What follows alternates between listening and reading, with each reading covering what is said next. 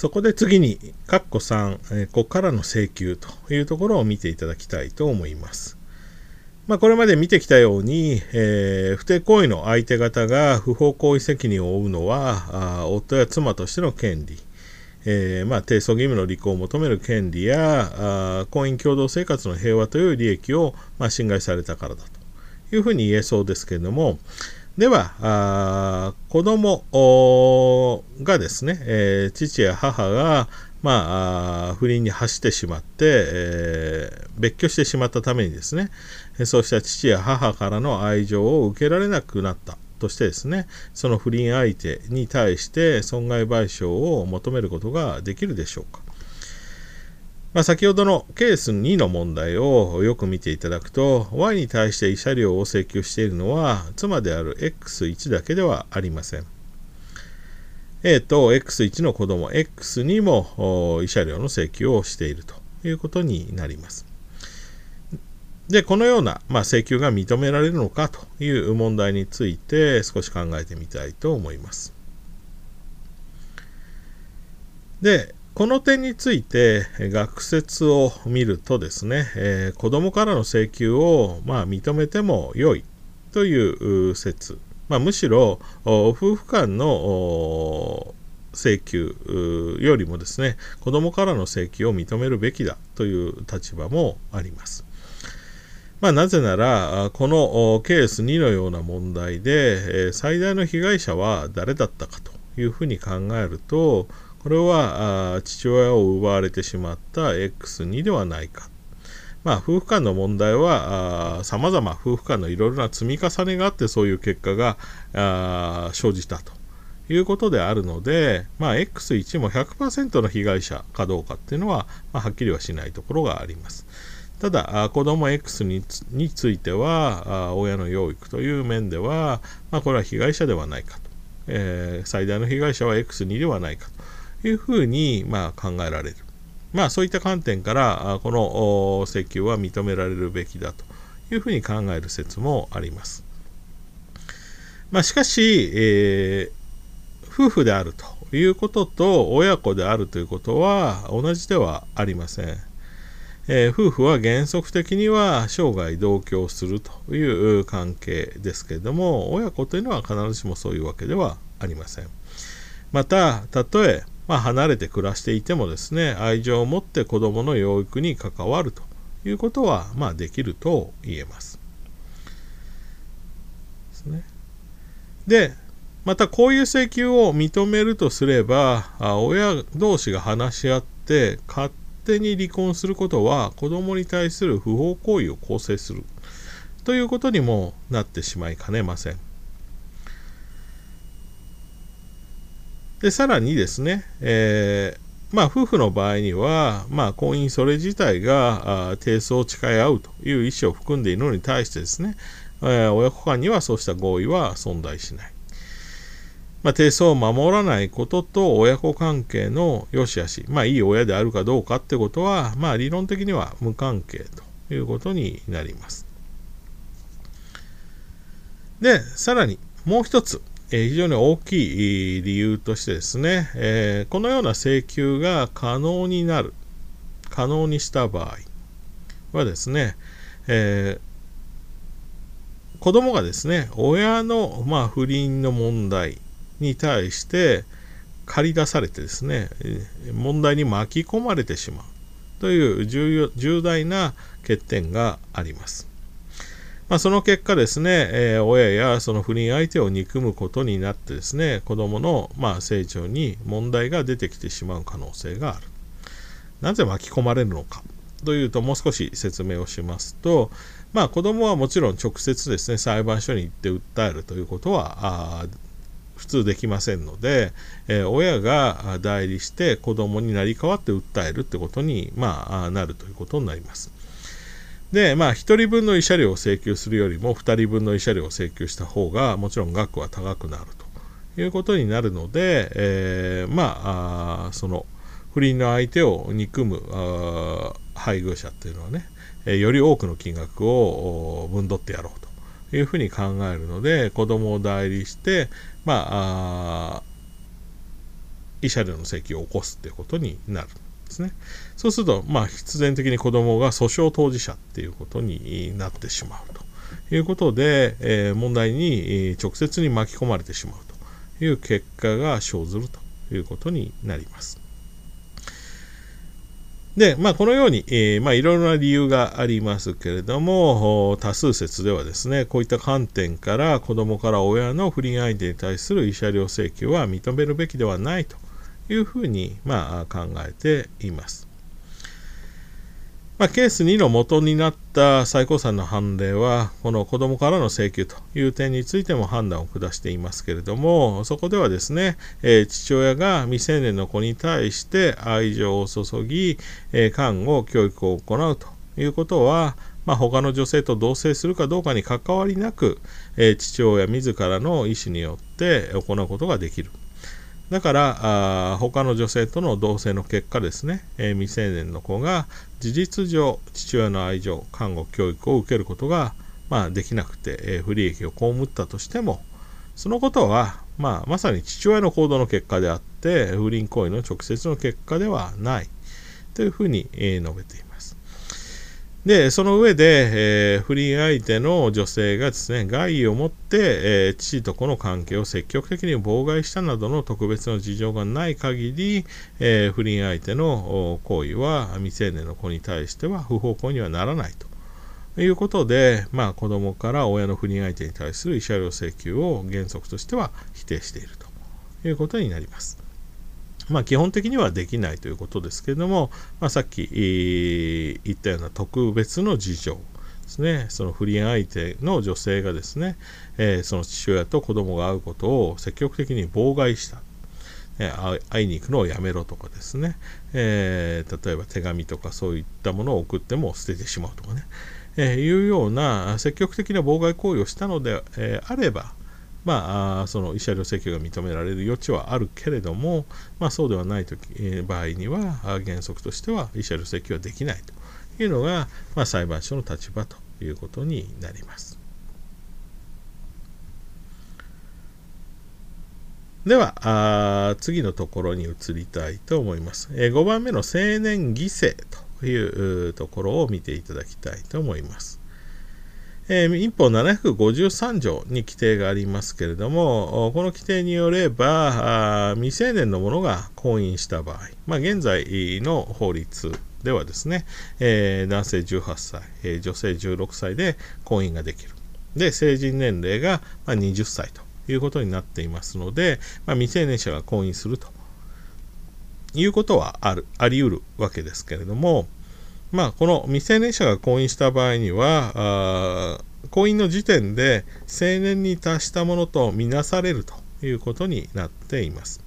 このことを成年犠牲というふうに呼びます。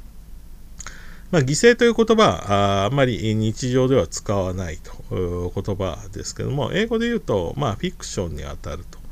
本当は成年に達してないんですけど、成年に達したものと扱いますよと。いうことを、犠牲と、そういうフィクションを前提としますよということを、犠牲というふうに呼んでいます。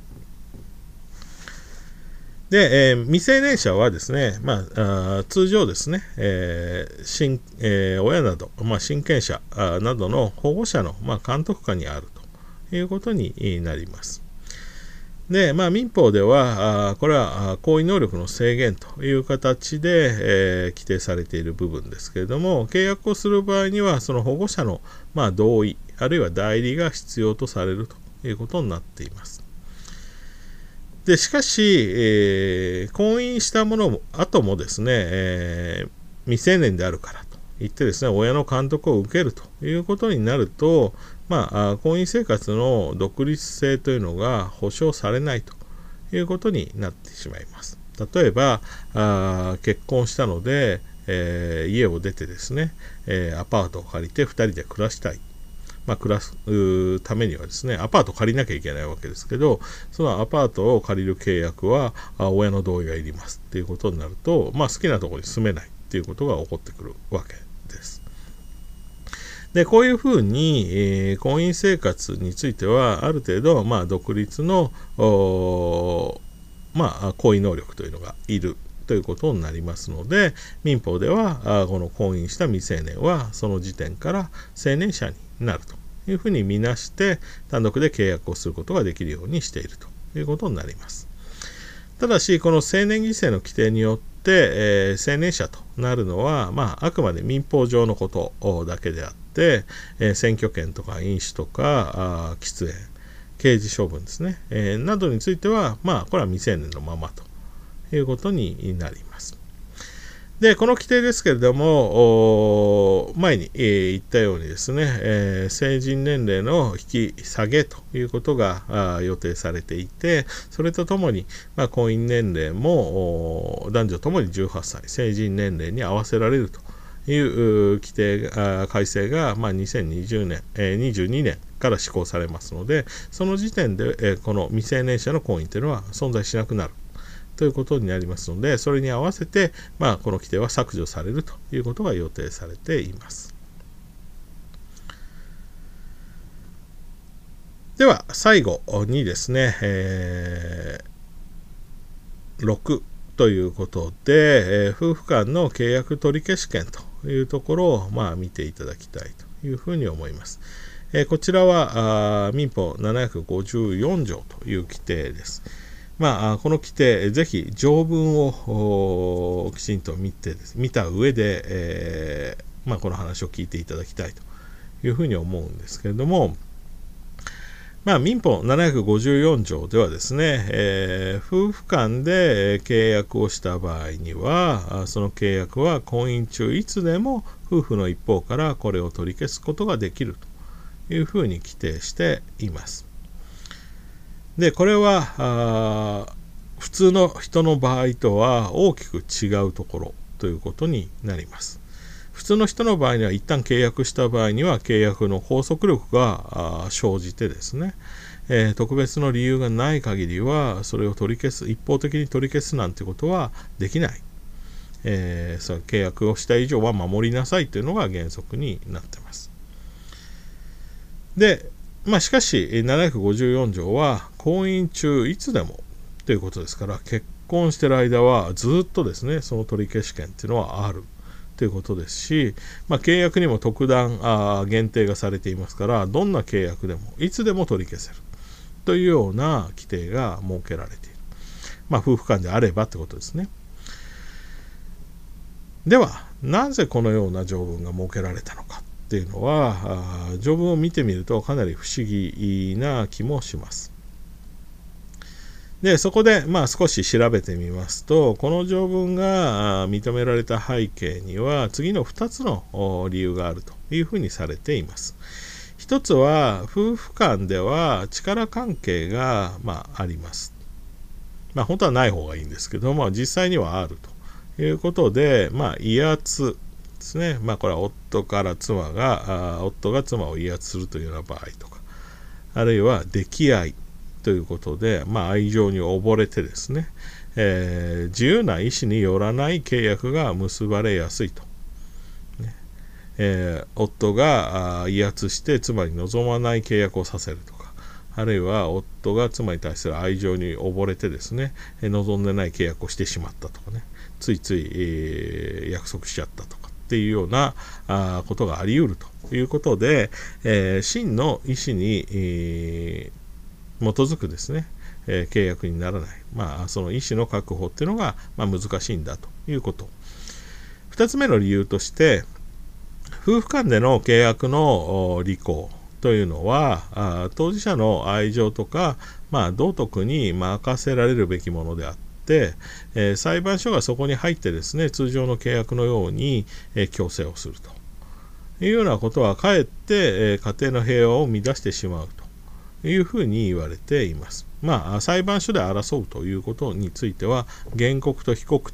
ということには分かれてですね、いわば敵味方に分かれて、お互いの主張をぶつけ合うということですから、一緒に暮らしていくべき夫婦をですね、そういうところに投げ込むというのは、余計関係をこじらせるだけだと。こういう判断が、背景にあるということになっている。でそこでどうするかというと、754条が規定しているように、夫婦間でした契約というのは、弱い効力しか持たないと、その種類とか時期とか、そういったもの、方法ですね、契約書を作ったのか作らないのかとかっていうことも含めて、すべて一方的で後で取り消せるということ、非常に極めて弱い、道徳的な約束程度の意味しか持たないということに、したというふうに言われています。したがって簡単に言えば、夫婦間では何年前にした契約でも、その種類を問わず一方的になかったことにできるということになります。もっとも、その取り消しの効力は善意の第三者には効力は及びません。で、こうしたですね、夫婦間の契約取り消し権というのは、実は使われる場面というのは、大体決まっています。夫婦関係がうまくいっている場合には、ほとんど問題にならない。契約を取り消してですね、物を取り戻すとかね、いうようなことっていうのは、夫婦関係がうまくいっている場合には、起こりませんし、起こったとしても話し合いで解決できるということになります。で、この夫婦間の契約取り消し権が一番問題になるのは、夫婦関係が破綻に近い状態にあるような場合ということになります。例えば、夫婦関係が円満な時に、妻に土地を贈与する。プレゼントするということですけど、これも贈与契約という契約の一種です。で、贈与契約によって、妻に土地を贈与してですね、土地の名義をその妻に変更しましたということですけれども、その後ですね、夫婦関係が破綻してですね、離婚が意識されるようになってきたときに、その契約の取り消しを主張してですね、土地を戻せと、こういう主張をすることが、あり得るということになります。で、このような場面で、考えると、先ほどの754条の背景にあるような理由というのは、合理的とは言えないですね。例えば、夫婦間では真の契約っていうのが意思が確保できないということですけれども、夫婦間でも真剣に合意して契約が結ばれるということもあるということで、夫婦だからといって、契約を一切守らなくてもいいというのは、これは不合理だというふうに言えます。また、この取り消し権が使われるような場合というのは、婚姻が破綻して離婚を意識するようになってからというのが多いということですから、2つ目の理由ですね、裁判所が入ることで家庭の平和が乱されるということも、その段階ではもうないというふうに考えられます。ですので、作られた理由は先ほどの2つですけども、実際に使われる場面を考えると、そのような理由というのが必ずしも当てはまらないというふうに言うことができます。で、そこで、最高裁の判例はですね、この754条について、解釈を施してですね、そういった、離婚が意識されるような場面では使えないようにしようというような工夫をしています。で、それはどうしたかというと、この754条の条文に含まれる婚姻中という言葉の意味を、少し狭く考えるという方法をとっています。で、この婚姻中というのは、普通の言葉で言えば、婚姻届を出してから離婚届を出すまで、あるいは一方が死亡するまでというふうに捉えるのが一般的な使い方ですけれども、この754条の婚姻中という言葉は、その趣旨を考えると、実質的にも婚姻関係が継続している場合を指すんだと。単に、その戸籍の上で婚姻関係が続いているというような形式的に婚姻が続いているというだけではなくて、夫婦関係の中身がですね、実質的にも、続いている。円満とはいかなくても、ある程度完全に破綻していないような状態というのがなきゃいけないと。これが婚姻中なんだというふうに考えるという判断を下しています。そうするとですね、その婚姻が破綻している夫婦の間では、この契約取消権の行使はできないと。婚姻中に含まれませんから、この条文は適用されないというふうな結論を導いているということになります。かなり条文の解釈の問題としては非常に分かりやすい問題ということなので、その解釈というものについて今一つピンとこないという人は、この問題を使って考えてもらうと、解釈ということの意味っていうのが分かりやすいかなという問題の一つというふうに言えます。で、この最高裁の判断というのは妥当な判断だとは思いますけれども、その結果起こるのはこの754条というのはほとんど意味のない規定になったということになります。というのは、円満な夫婦では使われない。で、婚姻が破綻した場合にはもう使えないということなので、その使われる場面というのがほとんどなくなったということになります。よく教科書等の表現では、この判決によって754条というのは私文化したと言われます。私はですね、ですの私ですね、に文章の文で、化けるっていう字、私文化した。要は使われない条文になってしまったということです。